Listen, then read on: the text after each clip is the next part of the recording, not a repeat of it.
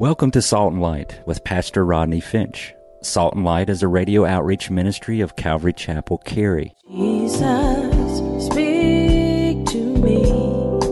Open your word and reveal your heart to me. Salt and Light is a series of verse by verse studies through the Bible, focusing on its practical application to our everyday lives.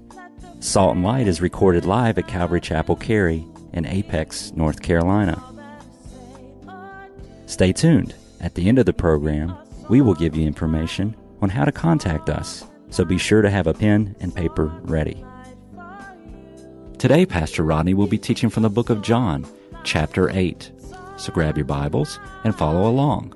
Now, with today's teaching, here's Pastor Rodney. If you've seen the movie Braveheart with Mel Gibson, I want you to raise your hand nice and high, if you, if you will. That's a good number of you. Uh, the movie is rated R for the violence in the battle scenes. And if you saw the movie, you know that Mel Gibson plays William Wallace.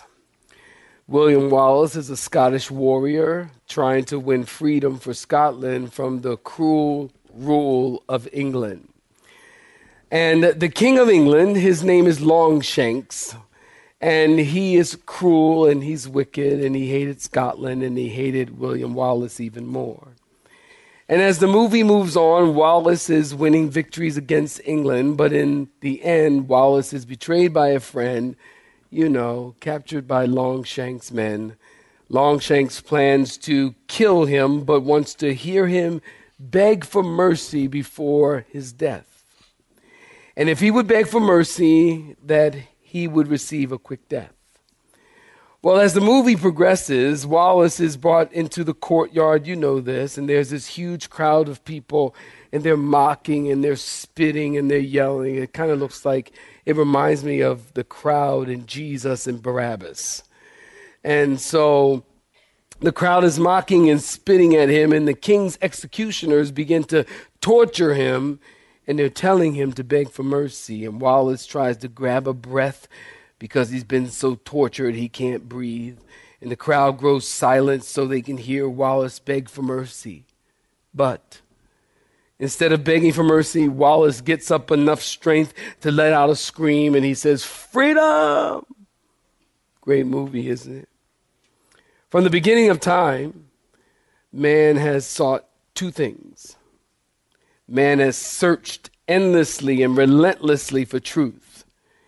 And man has searched endlessly and relentlessly for freedom. Freedom is a powerful word, isn't it? It's a driving concept. Men fought battles for freedom. Men have gone to war for freedom. Men have sacrificed greatly in order to gain freedom for themselves and their country. July 4th, 1776, the Declaration of Independence was signed by 50 men declaring America's freedom from the oppressive Kingdom of Great Britain. Did you know? You thought 4th of July was about hamburgers and hot dogs, didn't you? See, you just learned something. And it's unfortunate that many people don't want freedom. And many people think that freedom means they're free to do whatever they want. Somebody say amen. So millions of babies are aborted each year, and we call it freedom of choice.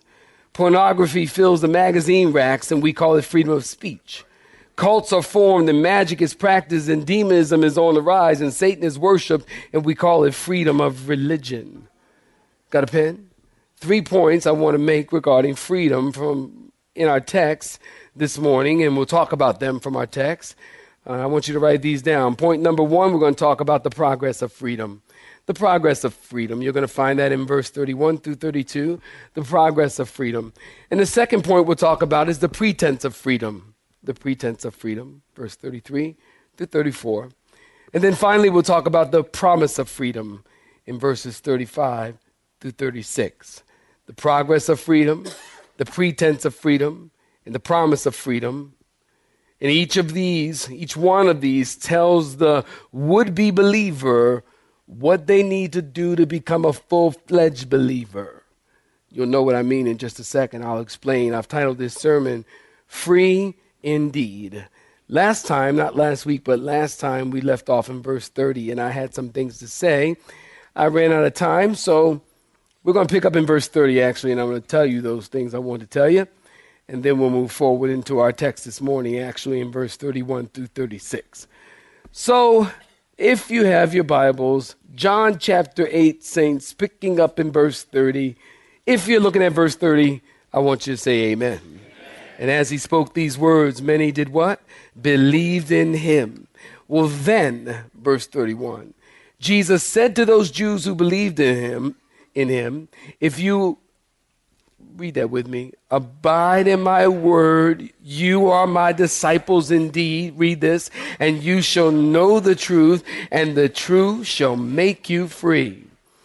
And they answered him, We are Abraham's descendants, and we've never been in bondage to anyone. How can you say you will be will be made free? And Jesus answered them and said, Most assuredly, or verily, verily, or truly, truly, or amen, amen, I say to you, whoever commits sin is a slave of sin. And a slave does not abide in the house forever, but a son abides forever. Therefore, in verse 36, read this with me. If the Son makes you free, you shall be free indeed. Saints, stop right there. Give me your attention. How many of you have been with me, show of hands, in John chapter 8? Uh, that's most of you, then. You know that we are about six months away from Jesus going to the cross and crucifixion. And Jesus has been trying to, are you listening? Jesus has been trying to convince the scribes and the Pharisees of his identity. They refuse to listen and they try to trap Jesus and to have something to accuse him. And so they bring the woman caught in the very act of adultery, remember? And Jesus forgives the woman and says, Go and sin no more. And they continue to try and trap Jesus and deny him. And Jesus continues to give them an opportunity to understand and believe. Now, in verse 30, as he spoke these words, many notice believed in him. Now, one Bible commentator said that these are half converts. In other words, they are beginning to believe that Jesus is the Messiah. They are beginning to believe the claims of Jesus. Notice it doesn't say they believed unto salvation, just many believed. These people in verse 30 have baby faith, but Jesus wants to take them to full faith and full salvation. Did you know that it is possible to believe and not be saved? What? That's right. Belief alone can't save you and does not save anyone. And don't get me wrong, it's a good place to start, but not the place to end. You need to move past belief to full faith and abiding in His Word, abiding in Christ. And the proof that you believe is continuance or abiding in Christ. Now, remember, I told you that Jesus is the master of capturing a teachable moment. Remember? So Jesus captures this moment in the beginning of their faith to talk to these baby believers about what it means to be totally free. Point number one in our outline the progress of freedom. And look at verse 31.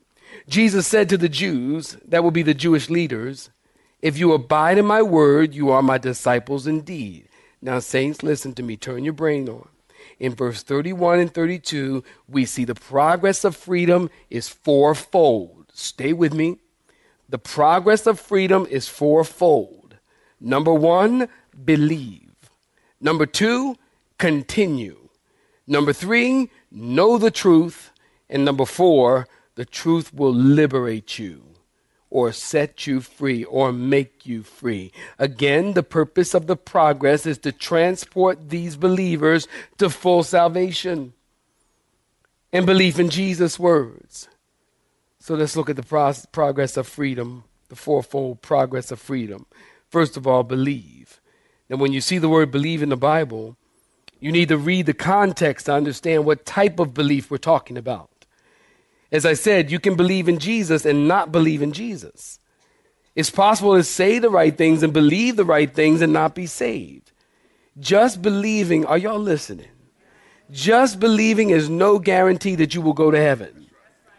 Just because you say a few words and drop a few tears doesn't mean you are saved. And keep your finger right here and travel with me to James.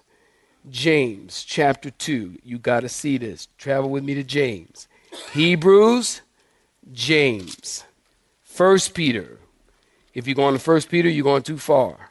Back up. James chapter 2. Look at this. We're talking about believe. We're talking about it's possible to believe and not be saved. James chapter 2, and I want you to turn here because I want you to know where this is because this is memory verse. James chapter 2, look at verse 19. If you're looking at verse 19, say, I'm looking at it. You believe that there is one God, you do well. Even the demons believe and they tremble. Did you get that? So just because you say you believe doesn't mean that you're saved. Some people think I believe is a trip ticket to heaven. We hear it all the time. I believe in God, but listen, when I hear the word but, it nullifies everything you previously just said. Husbands, you know what I'm talking about. You say, honey, your hair looks good, but. And when you say but, she turns into another person. honey, your hair looks good, but. But what? She turns into another person. Honey, you look great in that dress, but your hips. My hips, what? I mean, she just turns into another person.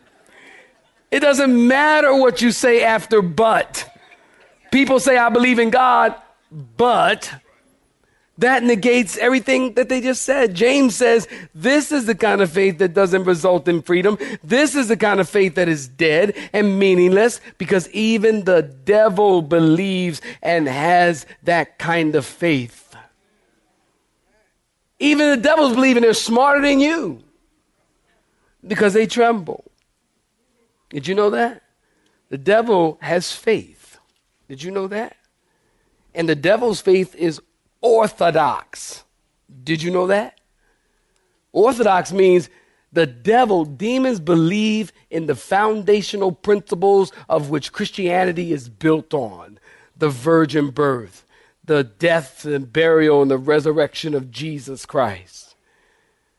Demons believe that, they know that, and the Bible says they tremble. Demons aren't agnostics. Demons aren't atheists. Demons are believers in Jesus. Demons believe doctrine. Not only do demons believe doctrine, but listen, demons understand eschatology. There's your word for today. Eschatology, it means the study of end times. What you talking about, Pastor? Matthew chapter 8, verse 28 and 29. I have it for you on the screen. When Jesus met a couple of men possessed by demons coming out of the tombs, and one of the demons said to Jesus, Are y'all getting this? What have we to do with you, Jesus, Son of God? Have you come to torment us before the time? The time refers to a specific time. The end times. Demons not only understand doctrine, are y'all listening? Demons not only understand doctrine, and they not only understand eschatology, but they also understand Christology. What is that? That's the study of Christ, who Christ is. I think of Acts chapter 19, the seven sons of a Jewish priest by the name of Sceva. These boys were messing with demonology, and they weren't spirit filled. It's a great story. You ought to read it to your children. It's a good bedtime story. And uh, just kidding, don't we? I'm just kidding. These boys, you know the story. These boys are messing with demonology and, and, and they weren't spirit filled. And they were using the name of Jesus like some magic word, hocus pocus, alakazam. We, we exercise you, they said, by the Jesus who Paul preaches. And the demon said, Jesus I know, Paul I know, but who are you? I would have said, I'm out. But that's just me, all right? The evil spirit beat them up. You know the story and sent them out naked, and the story made headline news in Ephesus. And the people repented and truly believed unto salvation. Acts chapter 19, verse 17 tells us, and the name of the Lord Jesus was magnified. So the moral of the story is don't say Alakazam. No, I'm just kidding. Is don't go messing around with demons. Greg Laurie says, when Satan comes knocking on my door, I say, Lord, would you get that? I love that. That's true. Demons have faith. So just believing won't save you. There's a difference between Christianity, listen, there's a difference between Christianity and every other world religion. Christianity isn't about reciting or believing a creed. Christianity is about knowing and trusting the Lord. Somebody once asked, What is the Christian faith according to Christ Himself? And the answer, it is Christ Himself. That's the Christian faith in our text. Jesus knew the quality of their faith was not saving faith. They had believed, but they didn't commit themselves. Your belief needs to translate into abiding. Jesus said in verse 31, if you abide in my word, then you are my disciples indeed. And point number two in our progress of freedom is to continue. Not only believe, but to continue. Jesus said, If you abide, the word abide means to continue in my word, then you are my disciples. To abide isn't so much a condition of salvation, but a manifestation of salvation. Did you get that? To abide is not so much a condition of salvation, but a manifestation of salvation. In other words, because you believe, you, you abide in His Word. Because you believe, you abide in His Word. Because you believe, you continue to follow. And if you don't continue to follow, that only means you never believed. I'm just trying to make it simple. My pastor told me, Pastor Rodney, when you're teaching the Bible, put the cookies on the shelf where the kids can get them.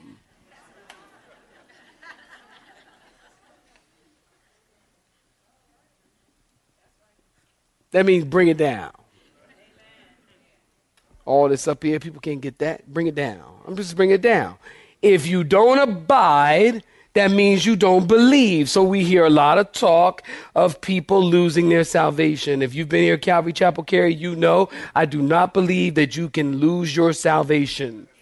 I don't believe you can lose your salvation because I don't think you had anything to do with getting your salvation. It had nothing to do with you. I'm glad this half of the room agrees. Where y'all at? Come on.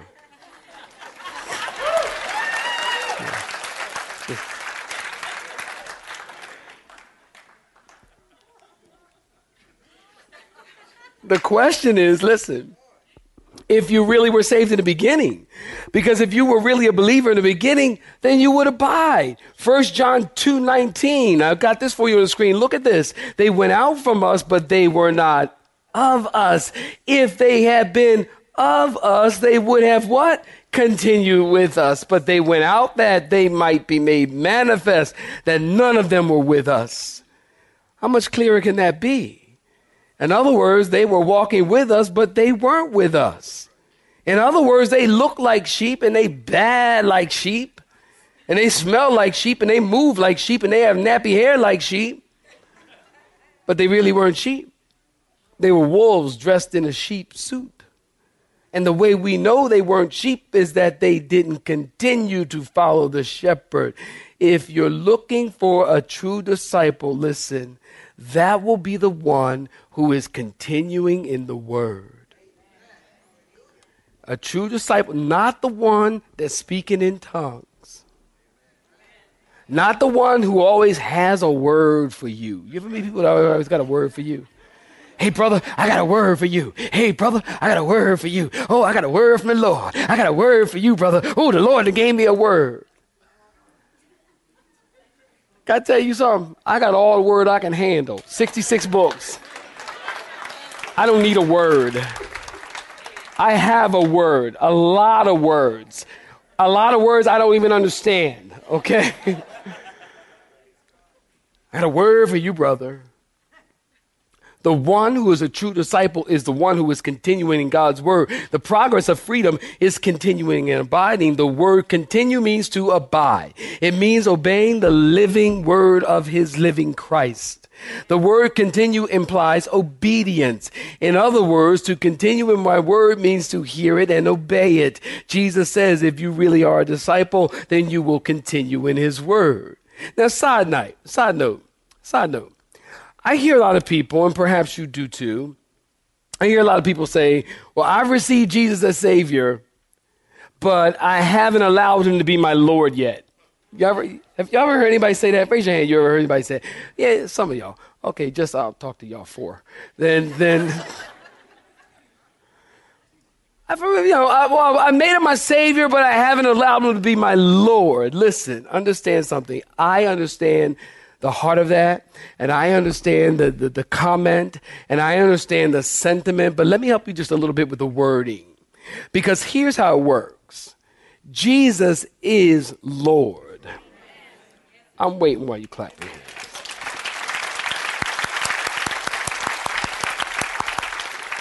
Jesus is what Philippians 2:10 tells us every knee shall bow, every what? Tongue shall confess that what? Jesus is Lord to the glory of God the Father. So Jesus Christ is Lord whether you allow him or not. Whether you like it or not. You don't make him Lord, he is Lord. And when you accept him as Savior, he comes to you as Lord. That's who he is. He is the Lord Jesus Christ. And that's not his first, middle, and last name. Amen? Lord is his title. Jesus is his name. And they shall call his name Jesus. That's his name. And Christ is his mission, the Messiah, the anointed one, the sent one.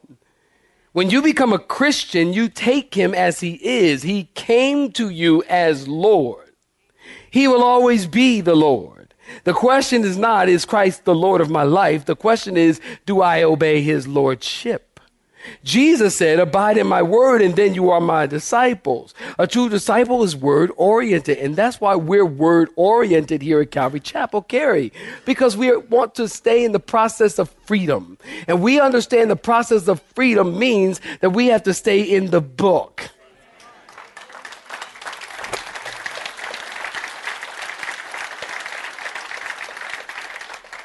Between services shocked. This lady comes up to me, her and her, her daughters, and she says, uh, Hey, Pastor Rodney, what, so on and so forth. We've been going to this church, and uh, I ain't going to tell y'all what church it is. And uh, we've been going to this church, and, they, and she said, You know, we decided we, we better come back to Calvary Chapel. And, I, and, and she said, I said, oh, really? Why? And she told me what she said. She said, Pastor Rodney, I know how you are. You keep it, you keep it real, so I'm gonna keep it real. I, she told me what church it was. And I said, oh, really? And she said, we decided to come back because for worship, they played the music thriller. I said to her, I said, like in, hee hee hee. She said, she said,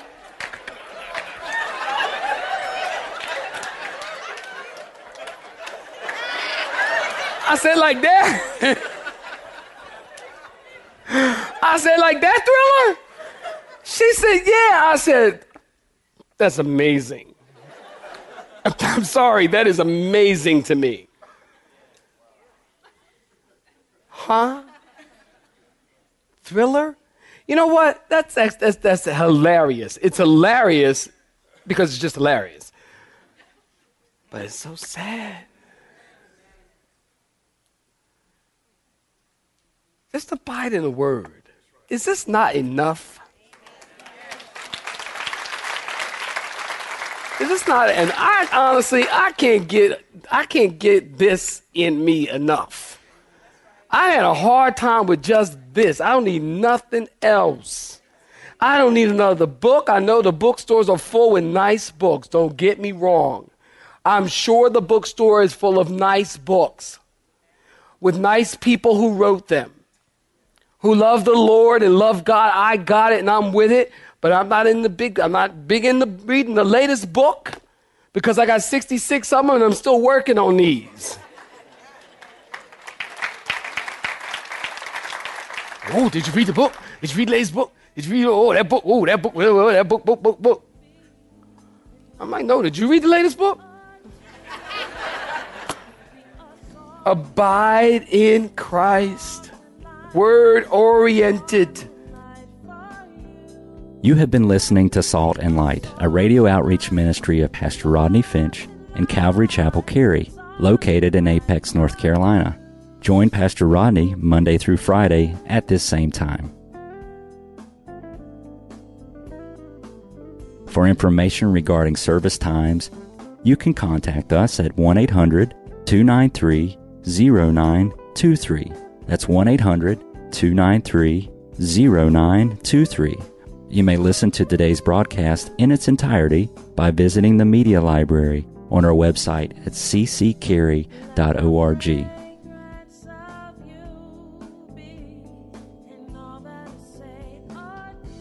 We would like to thank you for tuning in to Salt and Light and pray that you have been blessed.